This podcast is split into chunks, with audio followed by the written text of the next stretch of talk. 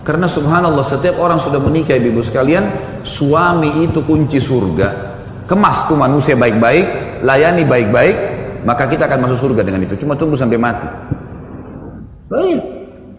Makanya syaitan selalu membuat kita durhaka. Kata Nabi SAW tentang hadis yang paling banyak wanita penghuni neraka.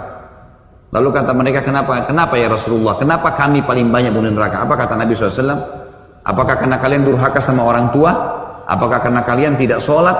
Enggak. Kata Nabi karena kalian memungkiri kebaikan suami kalian. Sampai seseorang di antara kalian kalau sudah dibuat baikin oleh suaminya banyak, dia dengan satu kesalahan dia mengatakan saya tidak pernah lihat kebaikan selamanya darimu. Lupa semuanya. Gara-gara lupa dibeliin tas, lupa beliin bunga, lupa kalau sudah 10 tahun dikasih makan. Hah? Ini semua tidak boleh. Ini fadilah. Melayani, memang begitu agama Islam. Melayani suami adalah fadilah yang besar. Halal itu jelas, haram juga jelas. Namun di antara halal dan haram tadi ada perkara yang masih samar. Maka mendingan tinggalkan saja sampai nanti ada hukum yang jelas. Itu masih jadi syubhat. Kalau orang terjatuh dalam perkara syubhat, dia bisa mengorbankan agama dan kehormatannya. Dan kalau orang terjatuh dalam syubhat, bisa jadi pelan-pelan terjerumus dalam yang haram. Maka disuruh tinggalkan yang syubhat yang masih samar tadi. Dia harus banyak-banyak kaji. Jadi bukan hanya dia tinggalkan saja yang syubhat tadi, namun dia harus pelajari, pelajari, pelajari lagi, biar yang syubhat itu tidak jadi samar lagi. Karena kalau orang punya ilmu, tidak samar bagi dia. Hukum ini dia paham, oh ini saya tinggalkan atau tidak, dia paham itu. Yang masih pertengahan antara halal dan haram, waroknya dia tinggalkan. Haram atau makruh masih ada yang samar di situ. Maka afdolnya adalah ditinggalkan. Jadi ketika di dalam kandungan itu, ketika sudah 120 hari, malaikat datang tetapkan takdirnya pula. Takdirnya apa saja? Empat. Rizki, ajal, amal, bahagia atau sengsara, masuk surga atau masuk neraka. Sudah ada di situ, malaikat sudah diperintahkan tetapkan itu. Allah sudah mengetahui takdirnya nanti seperti apa ketika dia hidup. Sampai ujungnya dia masuk surga atau masuk neraka sudah diketahui. Rahasia ini tidak dibocorkan. Ajal, ajal tidak dibocorkan juga, rahasia. Kemudian amalnya juga demikian. Dia ini amalnya seperti apa, perbuatannya itu bagaimana, yang terjadi bagaimana sampai masuk surga atau masuk neraka.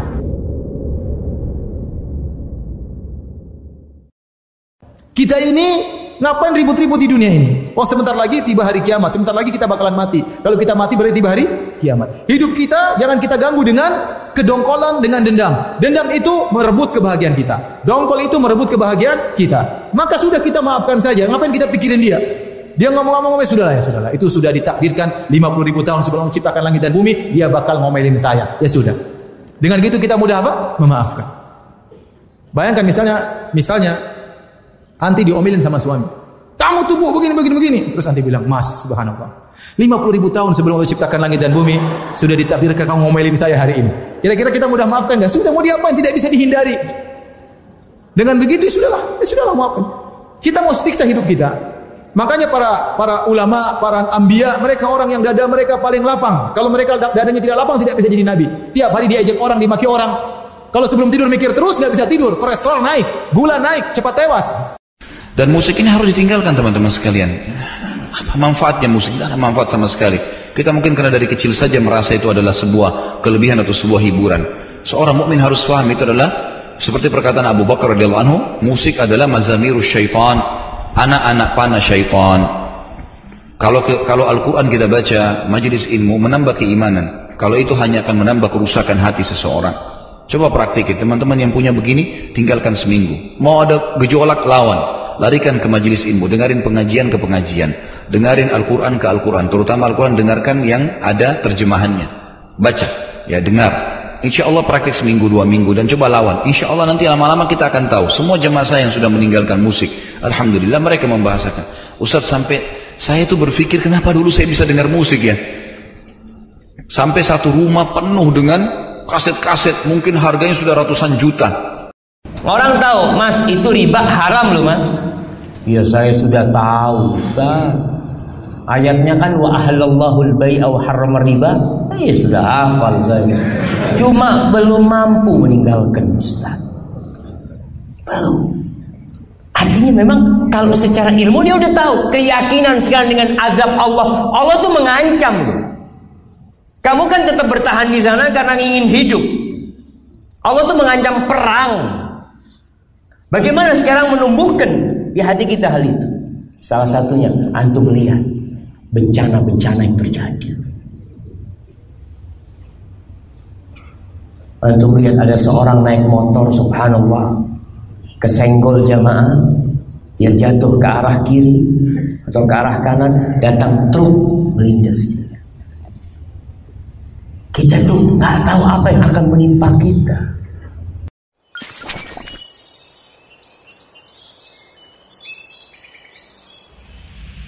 membedakan antara yang benar dengan yang salah itu dengan ilmu seseorang bisa membedakan antara yang benar dengan yang salah menunjukkan bahwasanya di sana ada hubungan antara takwa seseorang kepada Allah dan ilmu yang dia dapatkan. Al-Imam Syafi'i rahimahullah ketika beliau mendapatkan jeleknya hafalan beliau. Ya suatu saat hafalannya menjadi kurang kuat, enggak seperti biasanya. Maka beliau mendatangi gurunya yaitu Waqi' Ibnul Jarrah Ar-Ru'asi dan menyampaikan kepada beliau tentang jeleknya hafalan beliau. Maka gurunya mengatakan memberitahukan kepada Al-Imam Asy-Syafi'i supaya meninggalkan kemaksiatan. Dari Ibnu Abbas radhiyallahu anhu, anna Nabi sallallahu alaihi wasallam kana yaqra'u fi salatil jum'ati surat al-jum'ati wal munafiqin.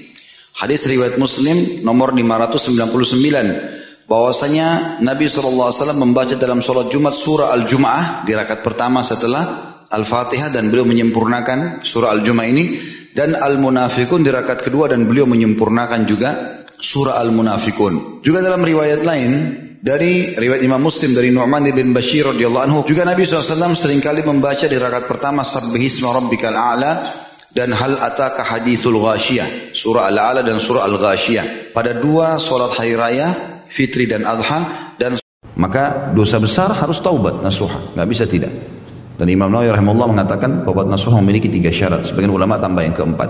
Meninggalkan dosa itu seketika, lagi zina, lagi bohong, lagi lagi putus silaturahim, berhentikan. Harus segera diperbaiki. Kemudian yang kedua, menyesali. Yang ketiga, janji sama Allah tidak akan mengulanginya. Yang keempat ulama ini Imam Nawawi mengatakan ya, yang keempat ditambah oleh sebagian ulama sibukkan diri dengan amal saleh. Karena kadang-kadang ada orang setelah tobat setahun ulangi lagi dosanya karena dia tidak sibukkan di waktu-waktu yang biasa dia buat dosa itu dengan amal saleh. Jadi cara untuk meninggalkan dosa teman-teman sederhana.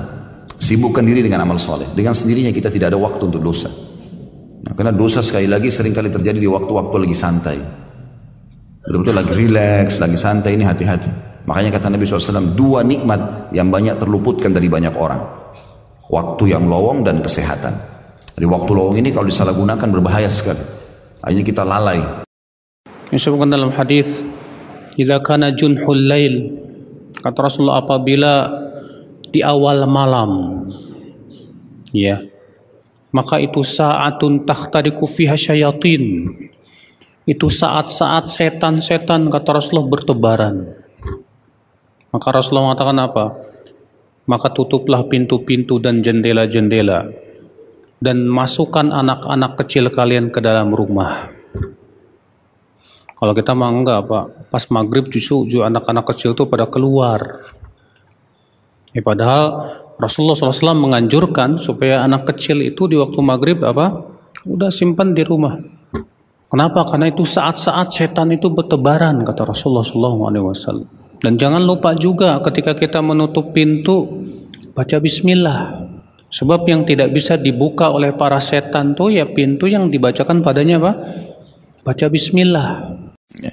Di sini juga teman-teman penting sekali mendahulukan masalah agama dalam pasangan ya, karena dalam rumah tangga nanti akan ada adaptasi. Masa ta'aruf dalam rumah tangga itu berlaku sampai kita meninggal. Kalau ta'aruf di awal hanya untuk tahu biodata itu awal ta'aruf. Sebenarnya ta'aruf itu terus berjalan selama kita berumah tangga. Ya makanya jangan heran setelah 10 tahun berumah tangga lalu kemudian istri atau suami baru mengatakan ini makanan favorit saya pas lewat di satu restoran misalnya. Kita nggak tahu kok saya baru tahu setelah 10 tahun. Ya memang mungkin dia lupa. Pas lewat restoran baru dia ingat. Oh ini sepupu saya, oh ini paman saya. Kita mungkin belum tahu, sudah sekian tahun menikah. Karena memang dari lagi berjalan masa ta'aruf ya. Lagi berjalan masa ta'aruf. Dan dalam ta'aruf ini nanti akan ada adaptasi. Bagaimana seseorang berbesar jiwa mengikuti pasangannya baik suami ke istri, istri ke suami kalau memang pasangannya lebih baik. Bahwa Nabi Shallallahu Alaihi Wasallam bersabda man ra'a min amirihi syai'an falyasbir. Barang siapa yang melihat kemungkaran dari pemimpinnya maka hendaknya ia bersabar. Nabi tidak menyatakan hendaknya dia buat orasi dalam masjid. Hendaknya dia turun ke jalan bakar bak menuntut hak bersama kaum muslimin. Perintah Nabi falyasbir hendaknya ia bersabar. Ya ayyuhalladzina amanu atii'u Allah wa atii'u ar-rasul wa ulil amri minkum. Jagalah kenikmatan aman ini saudara-saudaraku. Sudah cukup negara Yaman sebagai contoh. Sudah cukup negara Libya sebagai contoh. Sudah cukup Suriah sebagai contoh. Bersyukurlah dengan nikmat yang telah Allah berikan untuk kita ini dan jauhi hal-hal dan perkara-perkara yang dengannya Allah mencabut keamanan pada diri kita. Tahlil adalah ibadah kepada Allah SWT kalau mengucapkan La ilaha illallah. Ya. Membaca Yasin bagian dari ayat Al-Quran. Ya. Tidak ada sesuatu yang salah di situ. Tapi kalau yang dimaksud di sini adalah orang membaca zikir kalau acara kematian misalnya dihubungkan dengan masalah ibadah tertentu kalau lagi takziah ini yang butuh bahasan gitu kan? Karena meletakkan sebuah ibadah atau menghubungkan antara ibadah dengan ibadah yang lain butuh dalil penyambung gitu kan? Membaca Al-Quran di rumahnya orang yang meninggal. Ini pernah nggak Nabi contohkan? Kan gitu. Baca Qurannya mulia baca surah Yasinnya mulia berzikirnya la ilallah mulia tapi dikerjakan pada saat orang lagi mati cari dalil dulu baru anda kerjakan gitu kan jadi jangan sampai kita mengira kita sudah beribadah tapi ternyata tidak diterima oleh Allah Subhanahu wa taala. Allah alam itu yang saya tahu gitu kan. Tentu kalau teman-teman yang melakukan ini sudah punya dalil ya silahkan dikerjakan. Kalau saya pribadi saya tidak pernah menemukan dalil masalah itu. Tanamkan keyakinan setiap kali berdoa. Kata Nabi kita Muhammad SAW dalam hadis Abu Hurairah, hadis yang dikeluarkan oleh Al Imam Ibn Majah dan juga oleh Al-Imam At-Tirmidzi qala Rasulullah sallallahu alaihi wasallam. Rasulullah sallallahu alaihi wasallam bersabda idza da'autum fa antum muqinuna bil ijabah.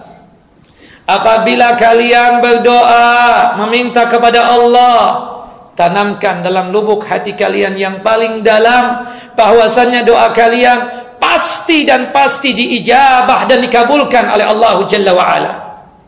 Kenapa ya Rasulullah? Fa inna Allah la yaqbal du'a ghafilin syakin. Karena Allah Jalla wa ala tidak bakalan mengijabah doanya seorang hamba yang lalai. Masih suka melakukan perbuatan maksiat, masih suka melakukan perbuatan dosa dan syak suka meragukan Allah Jalla Jalaluh dalam masalah pengijabahan doa, dalam masalah memperkenankan permintaan seorang hamba. Ketika di antara kita ini berdoa, mengangkat tangan begitu tingginya, kemudian terbetik di pikiran kita, apa iya ya?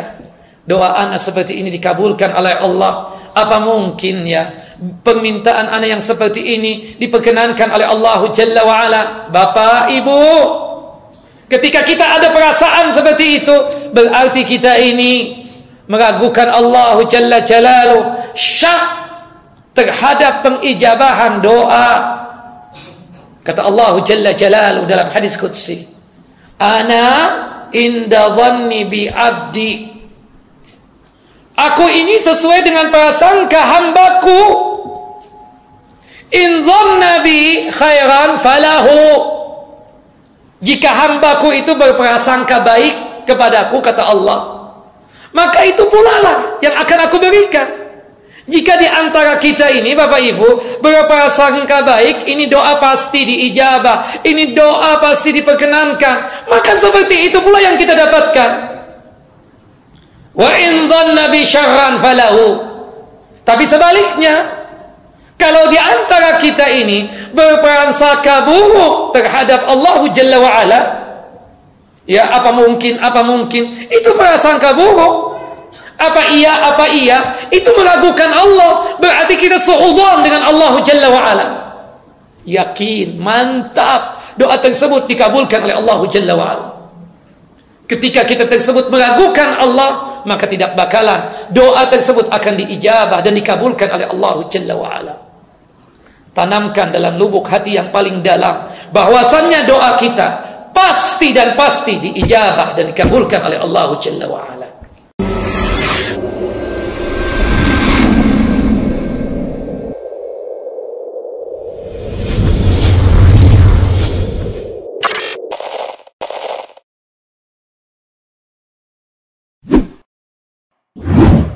Kalau setiap laki-laki hanya mengayomi satu perempuan, bagaimana sisa wanita yang berlebihan tersebut? Ada yang membuka daftar untuk uh, biro jodoh. Misalnya laki-laki yang daftar 10 ribu, yang perempuan mungkin 30 ribu. Ya, ya gimana? Ya, ini kalau kalau jadi semua masih ada dua per tiga yang tidak terayomi. Ya.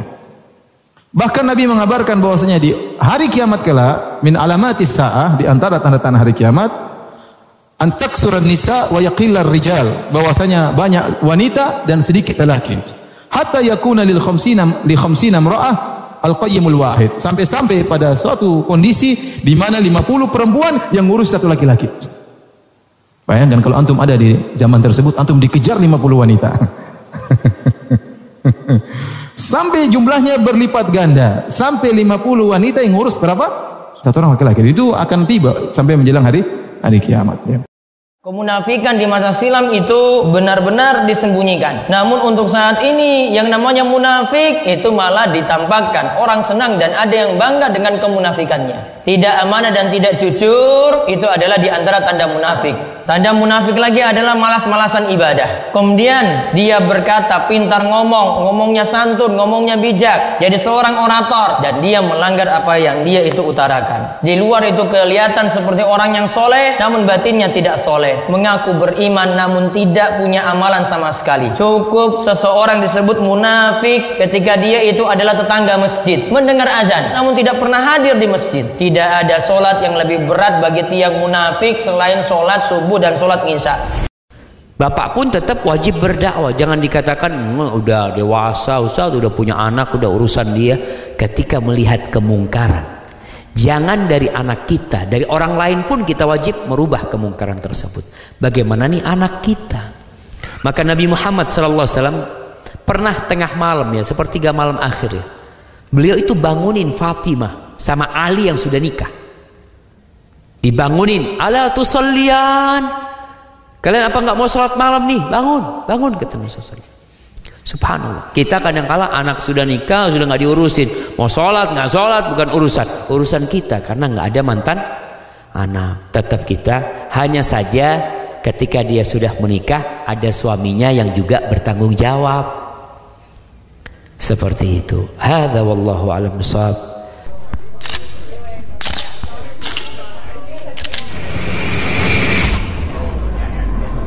Siapa orang-orang yang akan masuk surga tanpa dihisab dan tanpa diadab ini? Wala yatatayyarun. Mereka tidak pernah tatoyur. Tatoyur adalah orang-orang yang merasa adanya kejadian-kejadian disebabkan sesuatu yang dia lihat. Contoh yang masyur di negeri kita, sial kita kalau begini, sial kita kalau begini, beruntung kalau begini. Pelupuk mata bagian atas bergerak itu tanda ini. Pelupuk mata bagian bawah yang bergerak itu tanda ini. Burung gagak bunyi di atas rumah itu tanda ini. Kupu-kupu masuk itu tanda ini. Tangan beradu ke piring ketika mengambil nasi, tanda ini. Ada orang sambil makan kesedakan, tanda ini. Istrinya hamil, nggak boleh bunuh kala jengking. Nggak boleh.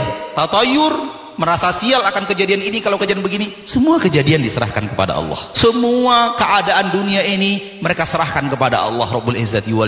Dan orang yang benar-benar bertawakal kepada Allah seperti ini adalah orang-orang yang benar-benar mengamalkan la ilaha illallah di dalam hidup. Dia tinggalkan lagu-lagu yang sifatnya ya haram. Ya lalu dia berhijrah ke lagu-lagu religi. Dia dulu seorang rock rocker. Dia seorang rocker dulu. Rambutnya gondrong. Lalu dia bertobat kepada Allah. Lalu dia berhijrah. Lalu dia berpakai selalu pakai ya pakai uh, sorban. Lalu dia di pundaknya ada sorban. Selalu. Lalu dia pakai imamah, pakai sorban, lalu di mana-mana dia nyanyi lagu religi. Dari lagu ke lagu. Dia pikir lagu religi itu berarti dia hijrah. Kenapa seperti itu? Karena bodoh. Dia nggak ngerti bahwa takwa itu harus dengan ilmu. Dia tidak total berhijrah kepada Allah. Kenapa tidak total? Karena faktor kebodohan. Tawasul kepada orang yang telah mati. Minta syafaat kepada yang mati. Baik kepada nabi, wali itu syirik kata Allah. Apa dalilnya? Allah mengatakan, Walladina takhadu min dunihi awliya mana budum illa liyuqarribuna ilallahi zulfah. Dan orang-orang yang menjadikan sekutu-sekutu bagi Allah. Mereka mengatakan, mana bodoh, kami gak menyembah wali yang telah mati ini. Namun kami hanya menjadikan mereka seperti perantara. Yang mendekatkan kami kepada Allah dengan sedekat-dekatnya. Allah mengatakan, mereka telah berbuat apa? Syirik, menjadikan sekutu bagi Allah. Karena apa? Ya, mereka tawasul, menjadikan wali itu sebagai perantara. Contoh misalnya, mereka mengatakan, wahai wali fulan, tolong sampaikan doaku kepada Allah. Naudzubillah min dalik, wali disuruh jadi apa? Jadi kurir. Naudzubillah min dalik. Ingat pesan ini teman-teman sekalian, makin besar nikmat Allah kepada kita, selalu partnerkan itu dengan tawadhu dan merendah. Kata Nabi SAW, Man tawadhu lillah, rafa'ahu Allah. Siapa yang merendah karena Allah, Allah pasti tinggikan derajatnya. Tidak mungkin tidak. Jangan sampai teman-teman baru Allah kasih kita baju bagus, baru Allah kasih kita apalah kelebihan kulit, rambut lah, sudah menunjukkan kepada orang kalau itu adalah sumber kelebihan dan menganggap remeh orang lain. Orang seperti ini tidak akan lama dia.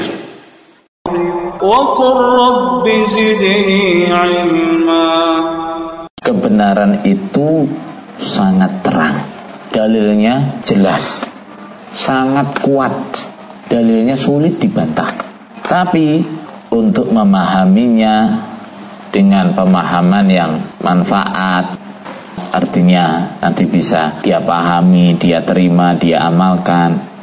Itu dibutuhkan niat yang benar dibutuhkan tekad yang kuat untuk menerima dan tunduk pada kebenaran. Jadi kalau hati kita itu sudah mantap hati kita itu sudah yakin niat mau cari yang benar mau ngikuti yang benar mau tunduk pada yang benar memahami yang benar itu gak sulit. Kenapa? Karena yang benar itu jelas sekali. Dalilnya sangat kuat sekali. Kebenaran itu seterang apa? Kilat. Kalau pas hujan. Seterang matahari. Cuma kalau kita nggak ada niat yang baik nggak ada niat yang benar. Ya tetap dalil-dalil yang jelas dalil-dalil yang kuat ya tidak memberikan kepahaman yang benar. Nggak bisa kita pahami dengan kepahaman yang benar. Makanya orang ngaji cari ilmu tujuannya adalah nyari yang benar bukan nyari pembenaran. Kalau kita ngaji itu cari yang benar simple oh memang dalilnya begitu. Ya sudah ini yang saya yakini. Oh memang dalilnya begitu. Ya sudah ini yang saya saya kerjakan. Ngaji dalil itu ringan. Ngaji dalil itu gampang. Tapi kalau orang ngaji itu yang dicari pembenaran Hanya pengen menguatkan apa yang sudah diyakini sebelumnya Ya akhirnya apa? Yang didapatkan hanya subhat-subhat tok. Yang dicari hanya dalil-dalil yang bisa diartikan Untuk menguatkan kepahamannya Wa ammal fi qulubihim zaygun fayattabi'una ma tashabaha Orang kalau hatinya sudah nyimpang yang dia cari-cari apa? Yang dia cari-cari adalah ayat yang mutasyabih. Apa ayat mutasyabih itu? Ayat-ayat yang dia bisa artikan seperti kepahamannya. Ayat-ayat yang biasa dia simpangkan pengertiannya. Itu namanya apa? Ayat yang mutasyabih. Sehingga walaupun ngajinya ya banyak, nggak akan ketemu yang benar. Padahal yang benar itu jelas, gamblang. Walaupun tiap hari ngaji nggak ketemu yang benar. Walaupun sampai khatam Quran berkali-kali, sampai khatam kutubusita berkali-kali, niat ngajinya itu bukan nyari yang benar, hanya nyari ke pembenaran, ya nggak akan ketemu yang yang benar. Akhirnya ngaji lama dapatnya hanya subhat-subhat tok. perempuan yang salihah di masa para as-salaf. Ada yang dikenal dia keluar rumah cuma tiga kali saja. Kali yang pertama ketika dia dilamar oleh suaminya, lalu dia pindah ke rumah suaminya. Kali yang kedua dia keluar rumah ketika dia pergi untuk haji. Dan kali ketiga dia keluar ketika jenazahnya diantar ke kuburan. Itu di dalam hidupnya cuma tiga kali keluar rumah. Sebab mereka pandang ini adalah sebuah ketaatan, sebuah ibadah. Beda dengan kebanyakan para perempuan. Tidak memahami bahwa ini adalah apa? Bentuk dari ibadah dan ketaatan. Maka sebenarnya pintu-pintu ibadah itu banyak. Jangan dianggap bahwa seseorang itu ketika dia berada misalnya di rumahnya, wah ini saya tidak ada kegiatan, saya terkungkung. Malah rumah itu bagi seorang perempuan itulah sorga dia sebenarnya. Dia berada di rumahnya saja tidur itu sudah dapat pahala. Kalau dia mengerti bahwa itu adalah perintah Allah Subhanahu wa taala dia ridha dengan hal tersebut. Salatun nisa'i fi buyutihinna khairun lahunna min salatihinna fi darihinna wa salatuhunna fi darihinna khairun lahunna min salatihinna fi hujarihinna dan seterusnya. Au kama qal saya sallam salatnya perempuan di ruangan khusus di dalam rumahnya itu jauh lebih baik daripada salatnya dia di dalam rumah di ruang tamu dan sebagainya. Semakin perempuan menunjuk membuat tempat khusus sholat dibuat dia itu semakin afdol buat perempuan. Ini Rasulullah yang bilang. Dan Rasulullah ketika mengucapkan itu di mana, Pak? Di Masjid Nabawi. Salatun fi masjidi hadha khairun min alfi salah. Salat di masjid saya lebih baik dari seribu kali salat di selain masjid saya. Kecuali Masjidil Haram dan Masjidil Aqsa. Itu pun masih kalah dengan salatnya perempuan di dalam rumah. Seorang pedagang muslim itu adalah pedagang yang terbuka ketika bertransaksi. Seorang pedagang muslim adalah orang yang terbuka ketika bertransaksi. Sehingga tidak ada yang disembunyikan yang kira-kira itu bisa merugikan lawan transaksinya karena dia nggak tahu, karena dia nggak ngerti. Sehingga dia selalu berusaha untuk menyampaikan penjelasan secara terbuka, baik ketika menjadi penjual maupun ketika menjadi pembeli. Contoh keterbukaan menjadi penjual apa Pak? Contohnya? Menjelaskan produk dengan baik. Barang saya ini kelebihannya kayak gini, kekurangannya kayak gini, cacatnya di sini. Sehingga dia sampaikan sebagaimana apa adanya. Contoh keterbukaan ketika jadi konsumen apa? Anda ketika jadi konsumen, konsumen yang terbuka itu kayak gimana Pak? Kalau kita menemukan ada orang menjual barang yang bernilai karena dia nggak ngerti, harganya murah, kira-kira kita kasih tahu nggak? Misalnya begini, dia punya barang antik hasil impor yang dia bawa dulu waktu kerja di luar negeri. Sampai di Indonesia karena dia nggak tahu nilainya dijual. Mas saya nggak butuh barang seperti ini, dengan kalau mau beli silahkan. Nah, ini berapa pak? Ya 10 juta saja enggak apa Kita tahu ini pasaran di Jakarta 100 juta. Ketika dia menawarkan 10 juta, sementara kita tahu di Jakarta 100 juta, kasih tahu enggak? Kasih tahu enggak? Bapak tahu enggak pasarannya berapa di Jakarta? Enggak ngerti saya. Kalau begitu enggak saya kasih tahu ya. Mungkin kita akan jadikan, oh ini kesempatan mumpung orangnya nggak ngerti sudah menawarkan 10 juta, wes langsung tak cash, bayar tunai. Dia punya harapan besar, oh ini sampai Jakarta bisa 100 juta. Karena orang ini nggak ngerti, maka model seperti ini berarti tidak terbuka. Ini salah satu di antara contoh ketika dia tidak terbuka. Dan banyak orang yang seperti ini di lingkungan kita. Ada orang-orang yang ketika bertransaksi dia nggak terbuka. Sehingga ketika dia menjual sesuatu atau membeli sesuatu ada bagian yang dirahasiakan. Dia melanggar satu kode etik yang pertama. Apa dalil kode etik ini? Dalilnya adalah hadis yang diriwayatkan oleh Bukhari. Nabi sallallahu alaihi wasallam pernah bersabda, "Al-mutabayyi'ani bil khiyar ma lam yatafarraqa." Penjual dan pembeli masing-masing punya hak khiyar selama mereka belum berpisah. Fa in sadaqa wa bayyana burika lahu fi bai'atihima. Kalau orang yang bertransaksi ini saling jujur, saling terbuka, maka transaksinya akan diberkahi. Sehingga semakin terbuka, semakin diberkahi. Wa in katama wa kadaba. Tapi kalau saling menyembunyikan dan saling dusta, muhiqat min huma barakatuhuma. Maka akan dicabut keberkahan darinya. Sehingga ketika ada sebagian yang dirahasiakan, dan itu sebenarnya sudah selayaknya ditampakkan, dijelaskan tapi dia tetap diamkan, maka ini menjadi salah satu di antara sebab transaksinya menjadi tidak berkah. Nah inilah contoh pengaruh keterbukaan dalam transaksi yang dilakukan oleh seorang hamba. Semakin terbuka, Allah semakin cinta sehingga tidak hanya sebatas keuntungan yang didapatkan, termasuk yang didapatkan adalah apa Pak? nilai keberkahan dari harta.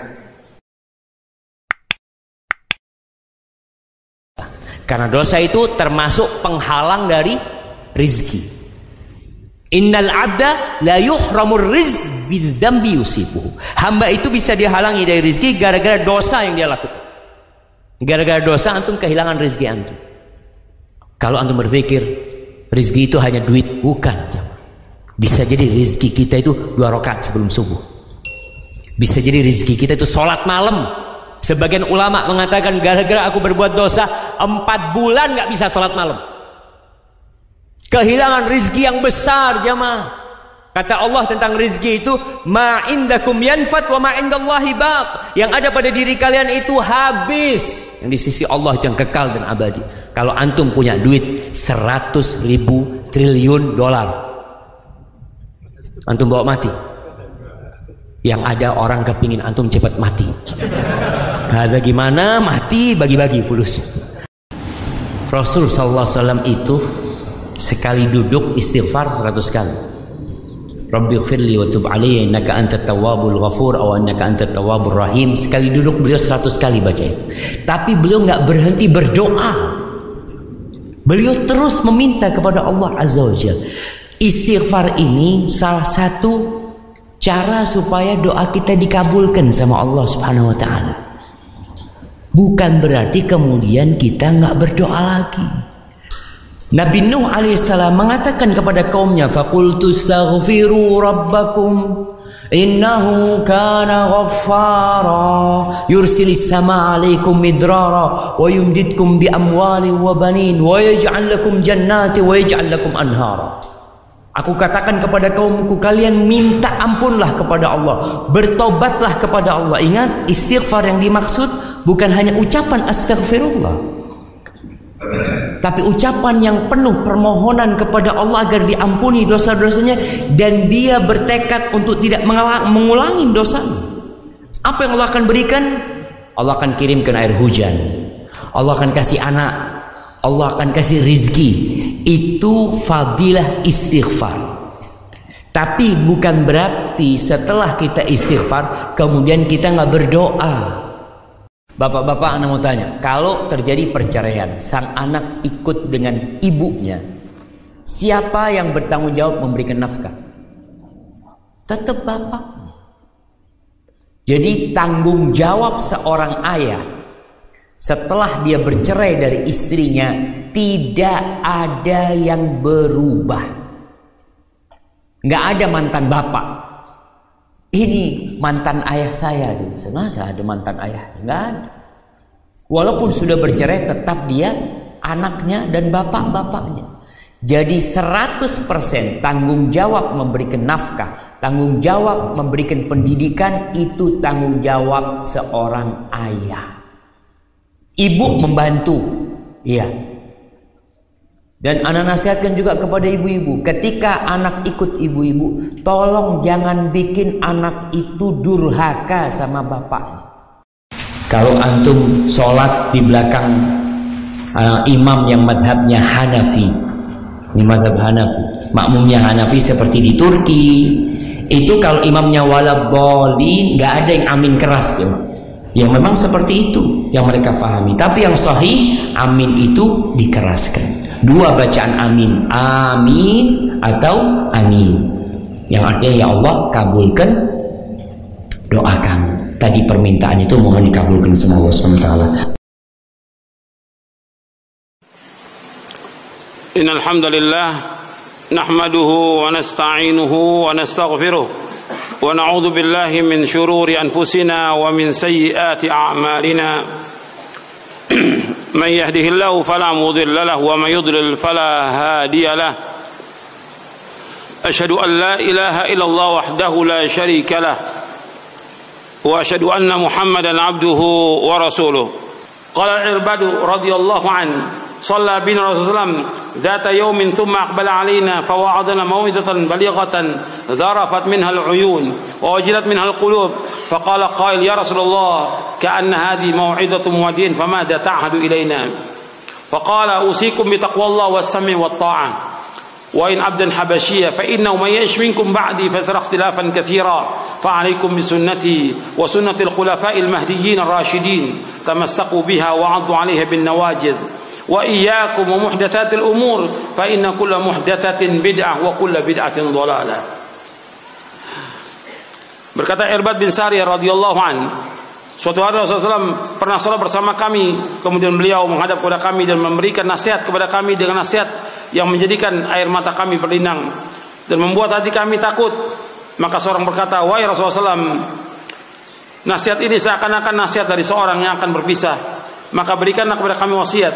Maka Rasulullah bersabda, "Aku wasiatkan kepada kalian agar tetap bertakwa kepada Allah, tetaplah mendengar dan taat walaupun yang memerintah kalian adalah seorang budak dari Habasyah. Sungguh orang yang masih hidup di antara kalian setelahku akan melihat persisian yang banyak, maka wajib atas kalian berpegang teguh kepada sunnahku dan sunnah khulafaur rasyidin yang mendapatkan petunjuk. Peganglah erat-erat dan gigitlah dia dengan gigi kalian. Jauhkan dari kalian dari setiap perkara-perkara yang baru dalam agama karena sungguhnya setiap perkara yang baru dalam agama adalah bid'ah dan setiap bid'ah adalah sesat. Hadis ini sahih Imam Ahmad, Abu Daud, Tirmidzi, Ibnu Majah, Ad-Darimi, Al-Baghawi dan Hakim. Hadis ini sahih. Kata Nabi, jauhkan dari kalian setiap perkara-perkara yang dalam agama karena setiap perkara yang mulai bid'ah dan setiap bid'ah adalah sesat. Nabi yang menyuruh kita untuk menjauhkan semua perkara yang baru dalam agama. Nabi yang menyuruh kita sallallahu alaihi wa ala alihi wasallam. Jauhkan semua yang perkara yang baru dalam agama ini.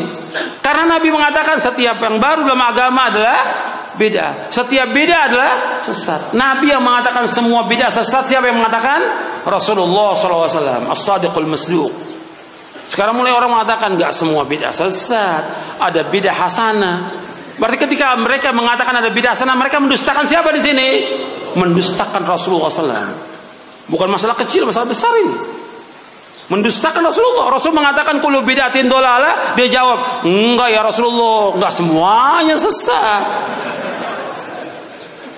Dia bantah Rasulullah SAW.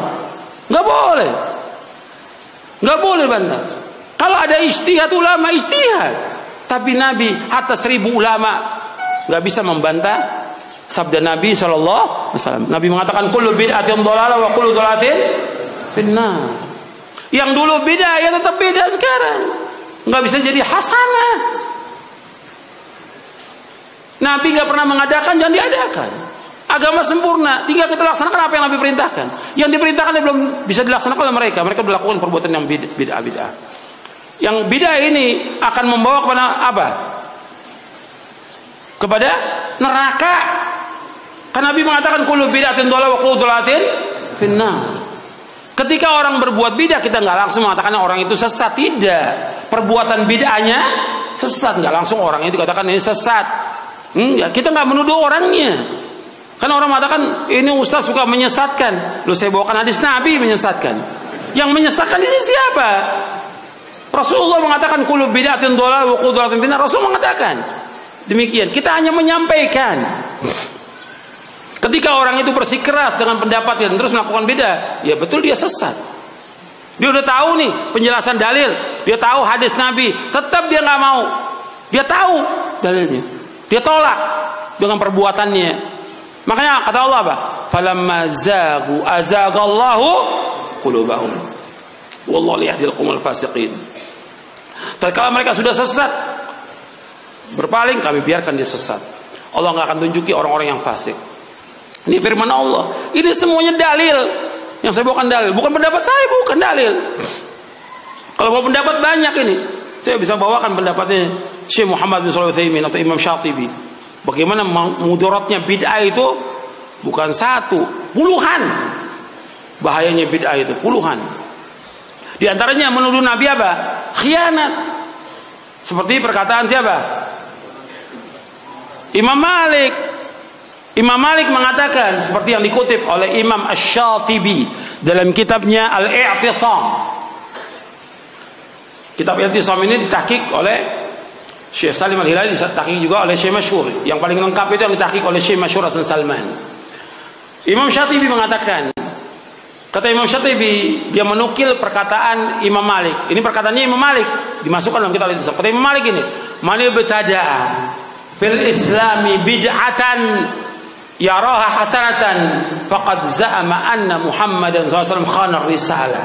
Fa inna Allah yaqul al-yawma akmaltu lakum dinakum wa atmamtu alaikum ni'mati wa raditu lakumul islam dina. Fama lam yakun yawma idzin dina fala yakunul yawma dina. Untuk bisa cek perkataan Imam Malik ini dalam kitab Al-I'tisam lil Imam Asy-Syatibi. Kata Imam Malik rahimahullah, barang siapa mengadakan satu perbuatan bid'ah di dalam agama Islam ini, maka dia yang Nabi nggak adakan, yang dia anggap baik, manibtar fil Islam bid'ah dan yara hasanatan. Barang saya mengadakan satu bid'ah dalam agama Islam, yang dia anggap bid'ah itu bid'ah yang baik. Istilah di sekarang ini bid'ah apa? Bid'ah hasanah. Maka orang itu telah menuduh Nabi Muhammad khianat. Karena Allah berfirman dalam surah Al-Maidah ayat 3, Al-yawma akmaltu lakum dinakum wa atmamtu alaikum ni'mati wa raditu lakum al-Islam. Pada hari ini aku telah sempurnakan bagimu agamamu. Aku telah cukupkan nikmatku atasmu dan aku ridho Islam menjadi agama bagimu. Kata Imam Malik lagi, apa yang tidak menjadi agama pada zaman Nabi SAW, maka sekarang pun tidak menjadi agama. Paham sampai sini? Orang yang mengadakan bid'ah yang dianggap oleh dia itu bid'ah hasanah, dia telah menuduh Nabi apa? Khianat. Karena Nabi sudah sampaikan semua agama ini. Berarti menurut dia yang mengadakan bid'ah sana ada perbuatan yang Nabi belum sampaikan kepada umat. Ini saya adakan sih. Ini yang Nabi mau sampaikan ini. Padahal Nabi sudah menyampaikan semua yang membawa manusia ke sorga Nabi sudah jelaskan, yang membawa manusia ke neraka Nabi sudah jelaskan. Kok tiba-tiba orang berbuat perbuatan yang dianggap baik? Ketika orang berbuat beda, dia niatkan perbuatan itu ibadah atau bukan? Ibadah dia ingin dapat ganjaran, ingin mendekati kepada Allah. Kalau Nabi nggak contohkan, berarti perbuatan ini bid'ah, dolalah. Mudah-mudahan yang sedikit ini bermanfaat itu yang bisa saya sampaikan kurang lebihnya wassalamu Nabi Muhammadin sallallahu alaihi wa ala wasallam Makanya uh, Syekh uh, Sa'ad Satri pernah berkata, kalau ada yang bertanya kepadamu, berapa rumahmu tentang kayamu, enggak usah jawab dengan terperinci. Rumahmu berapa? Bilang aja ada, alhamdulillah. Kenapa kalau kau bilang rumahmu enggak ada, kau akan dihinakan. Kalau kau bilang rumahmu banyak, dia akan hasad. Rumahmu berapa? Masih kontrak. Kasihan, miskin, miskin. Rumahmu berapa? Ada empat. Empat. Hasad yang dengar jadi hasad. Kok bisa tambang kayak gitu rumahnya empat? jadi kalau enggak maksud saya tidak semua kenikmatan kita share. Ini terutama di media sosial. Ada orang makan mewah, di share makanannya, di share bonnya sekian ya Allah. Kasihan yang lihat. Yang banyak orang yang akhirnya ya, gitu. Ibu-ibu juga jangan share suami saya begini, suami saya begini. Hati-hati. Nanti banyak akhwat nih. Bagus juga suaminya. Kita bisa daftar jadi istri kedua. Maka tidak semua kebahagiaan di share karena rawan untuk membuat orang hasad kepada kepada kita.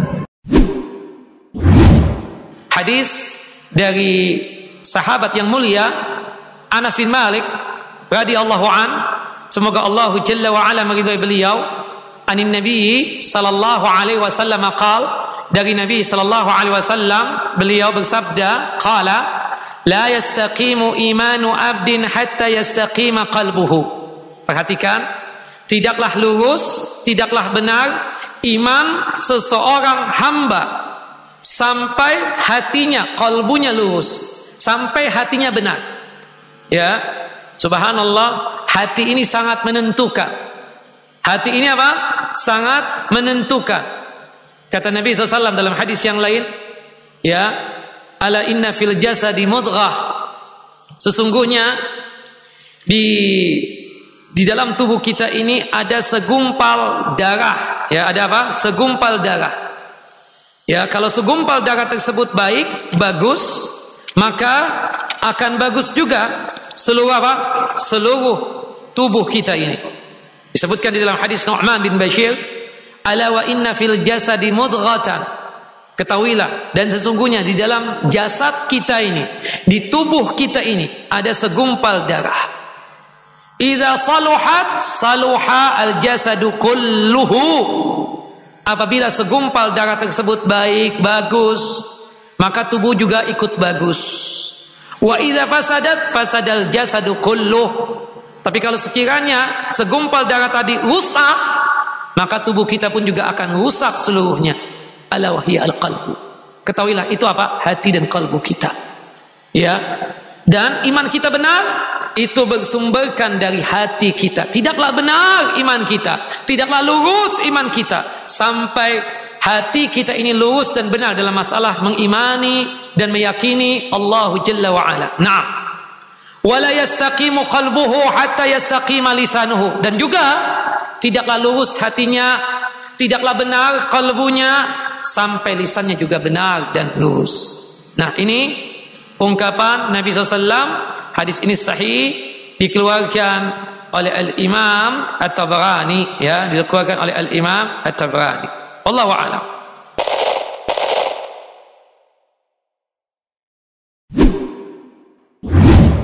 Kan biasanya Bapak kalau pas Jumatan kan tiduran juga kan?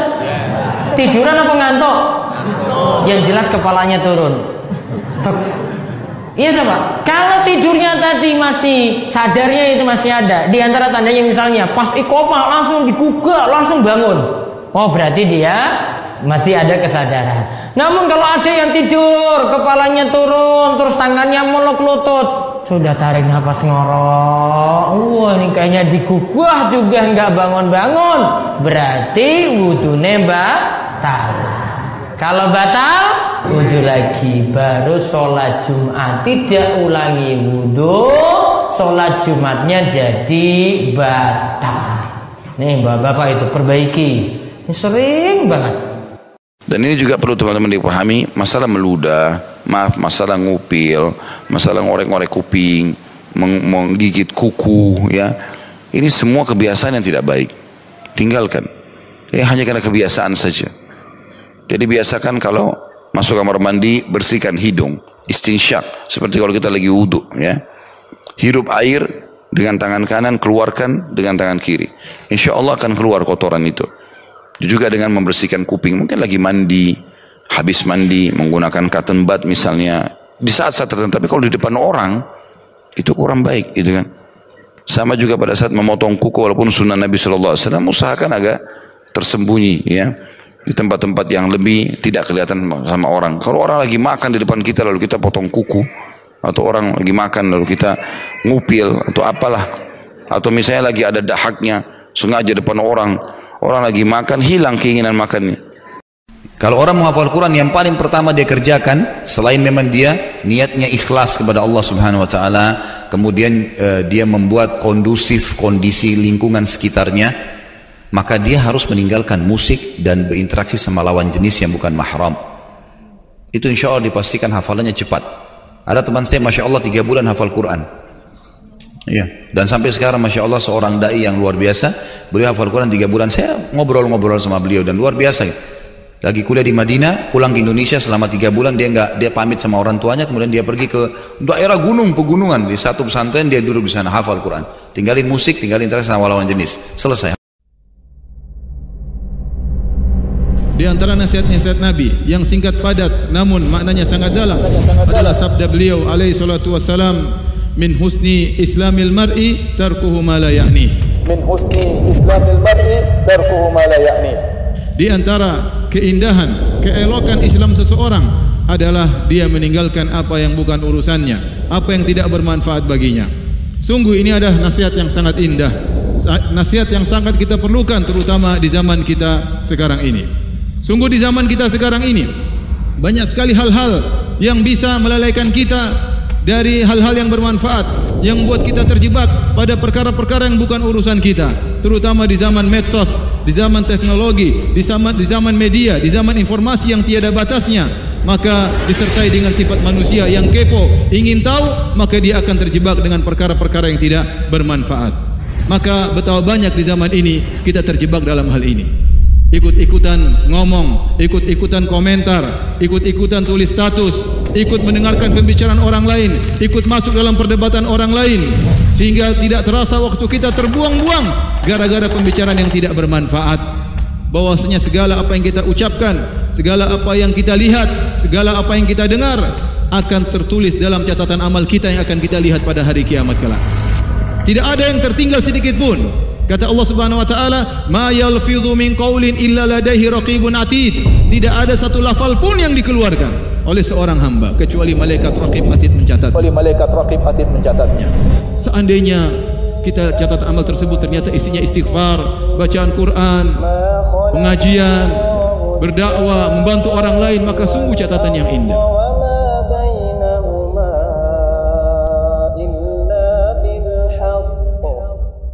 Abdurrahman bin Auf radhiyallahu anhu itu masuk ke pasar Madinah tidak ada bekalnya, tidak ada duit duitnya sama sekali. Datang ke satu kios cangkul mengatakan, "Boleh nggak saya pinjem ya dengan jatuh tempo besok saya bayar, saya beli sekarang lima cangkul." Kata orang itu silahkan diambil. Dijual di pasar yang sama oleh Abdurrahman radhiyallahu anhu, kemudian laku. Dikembalikanlah uang dibayar. Sebulan kemudian Abdurrahman sudah punya kios. Asal anda punya satu modal yang penting, kejujuran. Dalam bisnis untuk sukses jujur, itu saja kata kuncinya. Kalau jujur insya Allah amanah Allah berkah itu. Kalau dua orang saling transaksi pembeli dan penjual, dua-duanya jujur, maka Allah pasti berkahi transaksinya. Yang beli barang berkah, dipakainya lama, enak, gitu kan? Yang terima duit juga berkah, bisa beli barang lagi laku lagi. Memang begitu. Dan kalau salah satunya sudah niat berkhianat, maka Allah Subhanahu wa taala angkat berkahnya. Jadi ada orang kafir, ada hal-hal yang tidak boleh, ada hal-hal yang boleh. Kita mulai dengan hal yang tidak boleh, kesimpulan tidak bolehnya sama orang kafir interaksi dalam hal ibadah mereka saja. Ibadah. Kalau mereka lagi ibadah jangan ikut-ikutan. Tidak boleh sumbang untuk gerejanya. Tidak boleh dukung dia kalau mau ibadah. Ibadah kamu ibadah. Lakum dinukum waliyadin. Itu konsepnya. Silakan. Agamamu agamamu. Akidah. Tapi kita pindah kepada hal yang boleh. Apa hal yang boleh? Toleransi yang boleh kalau orang tua kita kafir, kerabat kita kafir. Boleh nggak kita bakti sama orang tua yang kafir? Boleh. Malah dianjurkan. Kerabat kita non muslim, boleh kita silaturahim. Boleh nggak kita partner bisnis dengan non muslim? Boleh. Boleh. Gitu kan? Boleh saya terima investasi dari mereka? Boleh, boleh semuanya boleh. Enggak ada masalah. Selama tidak mendukung ibadahnya saja. Allah SWT akan menolong. Pertolongan Allah itu akan datang. Ya, dalam waktu yang dekat atau jauh pertolongan Allah itu akan datang. Janji dari Allah SWT. Allah SWT mengatakan, "Ya ayyuhalladzina amanu in tansurullaha yansurkum wa yuthabbit aqdamakum." Wahai orang-orang yang beriman, apabila kalian menolong Allah, ini syarat ingin pertolongan Allah maka hendaklah kalian menolong Allah.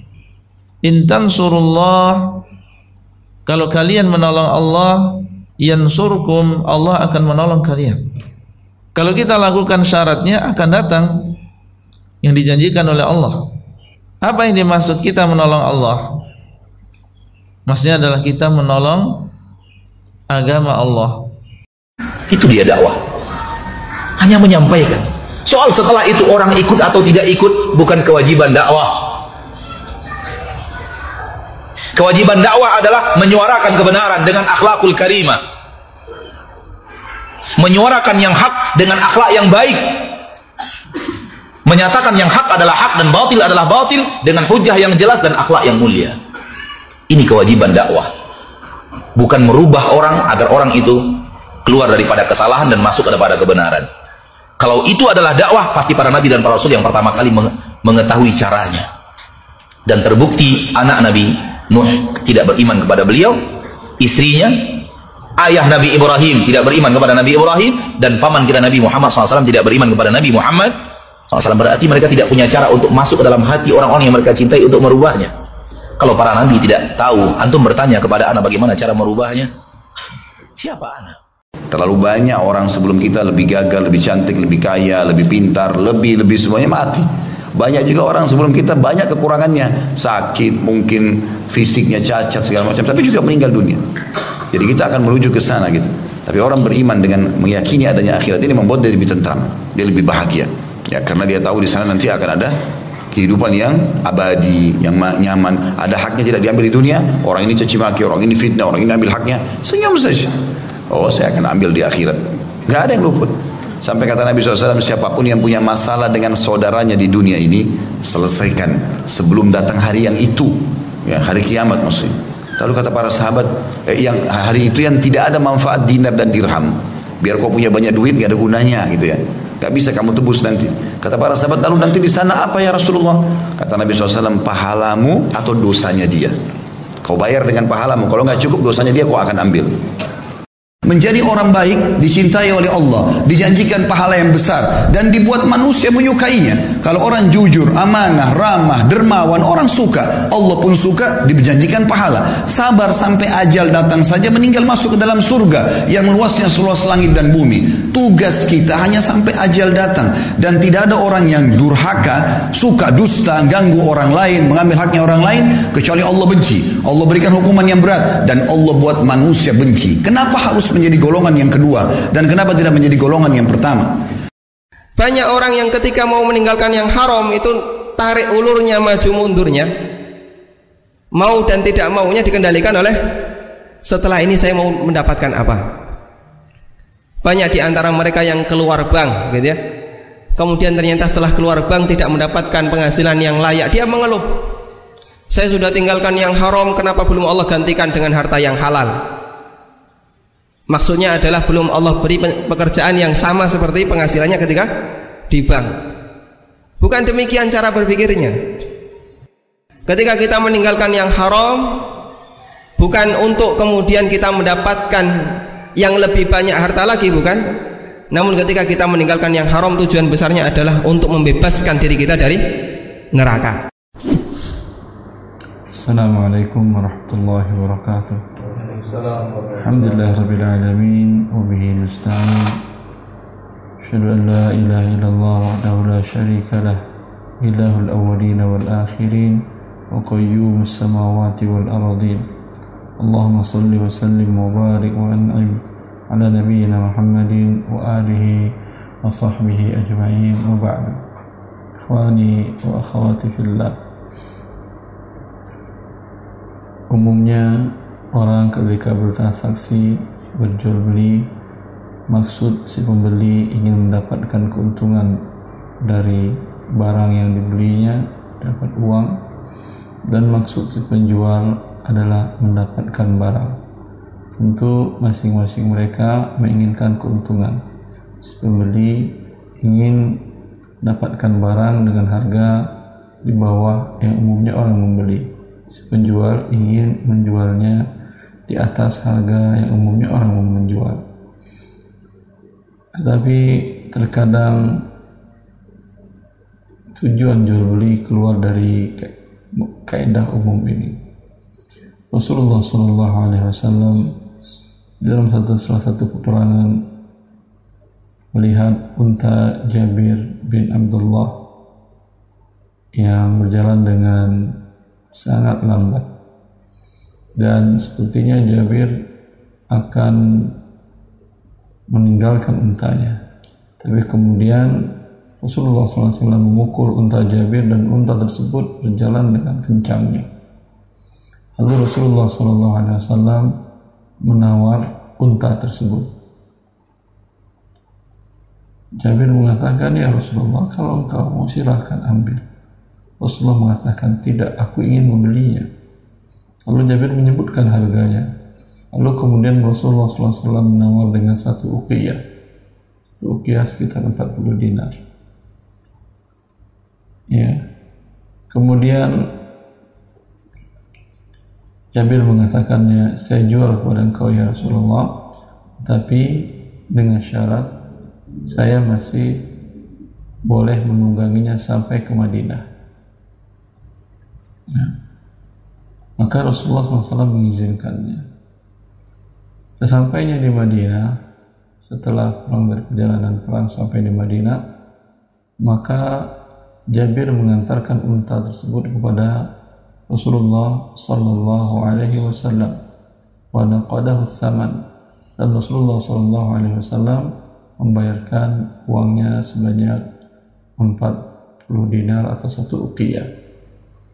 Kemudian Jabir pulang. Lalu Rasulullah wasallam mengejarnya dan membawa unta kepada Jabir mengatakan aturani ma qastuka li akhuza jamalak khuzal jamal darahim Rasulullah SAW mengatakan Wahai Jabir, apakah engkau mengira aku kemarin menawar untamu tujuannya agar aku mendapatkan unta dengan harga murah? Tidak, wahai Jabir. Ini ambil untanya dan uangnya untukmu. Para ulama mengatakan bahwa Rasulullah SAW sangat menghargai perasaan para sahabatnya. Bahwa dia ingin membantu Jabir yang keadaan dalam keadaan susah. Di mana Jabir dalam peperangan tersebut bapaknya wafat meninggal. Kemudian dia menanggung sembilan orang saudari perempuannya tentu dalam dan dia pun menik, akan menikah atau telah menikah tapi tidak membuat acara walimahan atau uh, pesta pernikahannya. Kemungkinan biaya kurang karena adik-adiknya dia menanggung semuanya. Maka Rasulullah sebetulnya ingin membantu Jabir. Dia perkirakan berapa kira-kira Jabir butuh. Tapi tentu Rasulullah SAW selalu menghargai perasaan sahabatnya tanpa menanyakan memang butuh berapa? Butuh berapa dinar berapa berapa dirham? Ya tidak. Tapi Rasulullah SAW dengan menawar unta tersebut dia mengetahui berapa kebutuhan Jabir dan dia beliau berikan pada Jabir dana tersebut. Ini bagian dari menghargai perasaan orang-orang yang membutuhkan sehingga mereka tidak merasa dihinakan dengan bantuan yang diberikan oleh orang yang memiliki begitu Rasulullah SAW menjaga perasaan para sahabatnya Tujuannya berjual beli bukan ingin mendapatkan barang dengan harga murah, tapi ingin tahu berapa kebutuhan sahabatnya yang layak dia memberikan hibah, bantuan atau sedekah. Semoga Allah Subhanahu wa taala memberikan kelapangan jiwa kepada orang-orang yang diberikan rezeki oleh Allah Azza wa Jal bahwa ketika dia memberikan sedikit dari hartanya kepada orang yang mustahik, kepada orang yang berhak, kepada orang yang ingin dimuliakannya, tidak menyinggung dan menyakiti perusahaan perasaan dari orang-orang yang ingin mendapatkan budi baik dari seseorang tadi. Wallahu a'lam taufiq. Wassallallahu ala nabiyyina Muhammad wa alihi wa sahbihi wasallam. Assalamualaikum warahmatullahi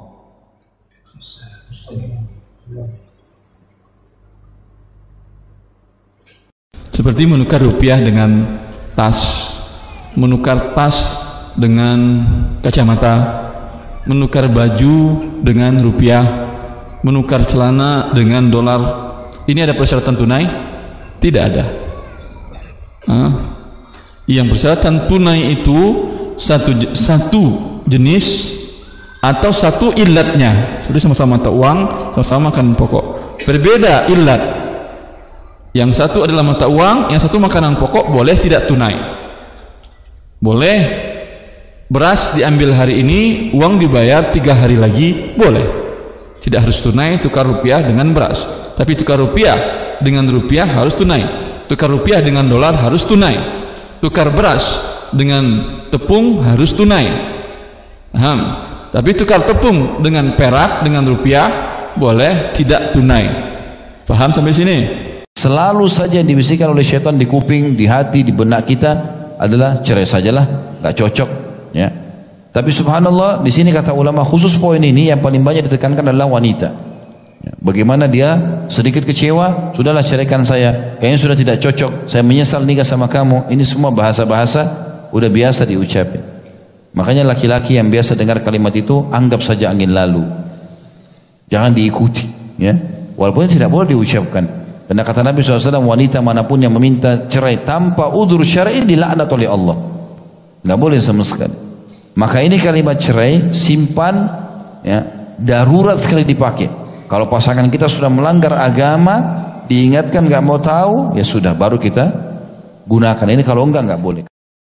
Atau seorang istri tidak akan mungkin suaminya memberikan uang setiap bulan untuk dia uh, gunakan sebagai nafkah atau anak-anak diurus oleh orang tuanya atau sahabat dibantu oleh sahabatnya tidak akan mungkin terjadi kecuali dengan izin Allah Subhanahu wa taala. Maka Bapak Ibu kalau lihat apa pun di depan mata kita yang nikmat ucapkan masya Allah la haula wa la quwata illa billah.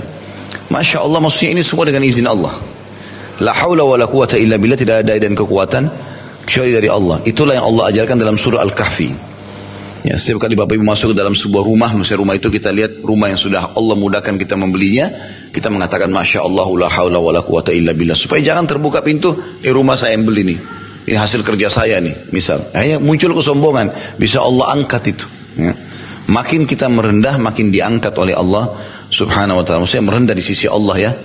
Bukan kita menghinakan diri di depan orang, tapi di sini yang maksud adalah tawadhu. Dan ini poin yang paling penting dalam kandungan hadis. Mungkin ada yang pernah mendengar kalimat seperti ini. Udah selawatin saja biar dapat handphone keren. Udah selawatin saja biar dapat mobil mewah. Syariat seperti ini tidak dilakukan para sahabat dan tidak diajarkan pula oleh Nabi Shallallahu Alaihi Wasallam. Ada yang pernah tahu riwayat gara-gara ingin punya unta, lantas para sahabat cukup selawatin saja unta yang mereka lihat? Terasa murah dan rendah sekali salawat pada Nabi kita Shallallahu Alaihi Wasallam. Cuma untuk dapat dunia, dunia, dan dunia. Yang padahal solawat itu jadi amalan untuk meraih syafaat Nabi hingga surga yang mulia. Betapa tercelanya orang yang mencari dunia dengan amalan akhirat. Tujuannya hanya untuk dapat dunia, tak ingin balasan Allah di akhirat. كان يريد حرث الآخرة نزد له في حرثه ومن كان يريد حرث الدنيا نؤته منها وما له في الآخرة من نصيب Barang siapa yang menghendaki keuntungan di akhirat, akan kami tambah keuntungan itu baginya.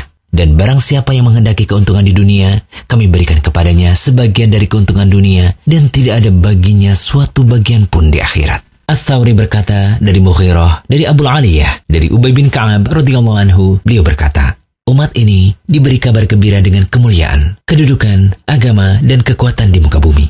Barang siapa dari umat ini yang melakukan amalan akhirat untuk meraih dunia, maka di akhirat dia tidak mendapatkan suatu bagian pun. Jadi bertobatlah kepada Allah jika ada yang menyarankan amalan bid'ah semacam ini. Harapan dunia seperti ini juga tidak jauh dari niatan menyombongkan dan memamerkan harta kepada orang lain. Semoga mencerahkan. Nah, salah satu di antara perasaan ujub ketika orang beramal baik kepada orang lain adalnya adalah munculnya perasaan kalau dia jauh lebih tinggi dan telah memberikan jasa kepada orang lain sehingga di saat yang sama dia menghinakan orang lain. Di saat yang sama dia menghinakan orang yang menerima kebaikannya karena dia merasa dirinya jauh lebih tinggi dibandingkan si penerima. Dan ini berbahaya. Makanya jamaah dilakukan Allah Subhanahu wa taala adanya karakter seperti ini telah dicegah oleh Nabi sallallahu alaihi wasallam. Dalam salah satu sabda beliau wahal tunsaruna illa bidu'afaikum? Bukankah bukankah kalian itu mendapatkan pertolongan dari Allah? Disebabkan karena keberadaan orang-orang yang lemah di, di kalangan kalian. Artinya kalau kita membantu orang lain memberikan sesuatu yang berharga kepada orang lain, ngasih harta atau ngasih bantuan kepada orang lain, jangan sampai muncul perasaan kita jauh lebih tinggi dibandingkan penerima. Sehingga di saat yang sama kita menghinakan penerima. Bukankah kamu dikasih kekayaan oleh Allah karena ada yang miskin? Kalau kamu punya kekayaan seperti ini dan semua orang lebih kaya dibandingkan kamu, maka status kamu miskin dibandingkan yang lain. Wahal tunsaruna illa bidu'afaikum. Bukankah kalian mendapatkan pertolongan karena keberadaan orang-orang yang lemah di kalangan kalian? Makanya jangan sampai pada waktu kita memberikan sesuatu kepada orang lain terus muncul perasaan dalam batin kita ini kok isone mau ngerepoti wong liya. Orang ini kok bisanya cuman merepotkan orang lain. Ini orang kok bisanya hanya menggantungkan diri kepada orang lain dan seterusnya. Kalimat-kalimat seperti ini baik diucapkan maupun dibatin sebaiknya kita hindari.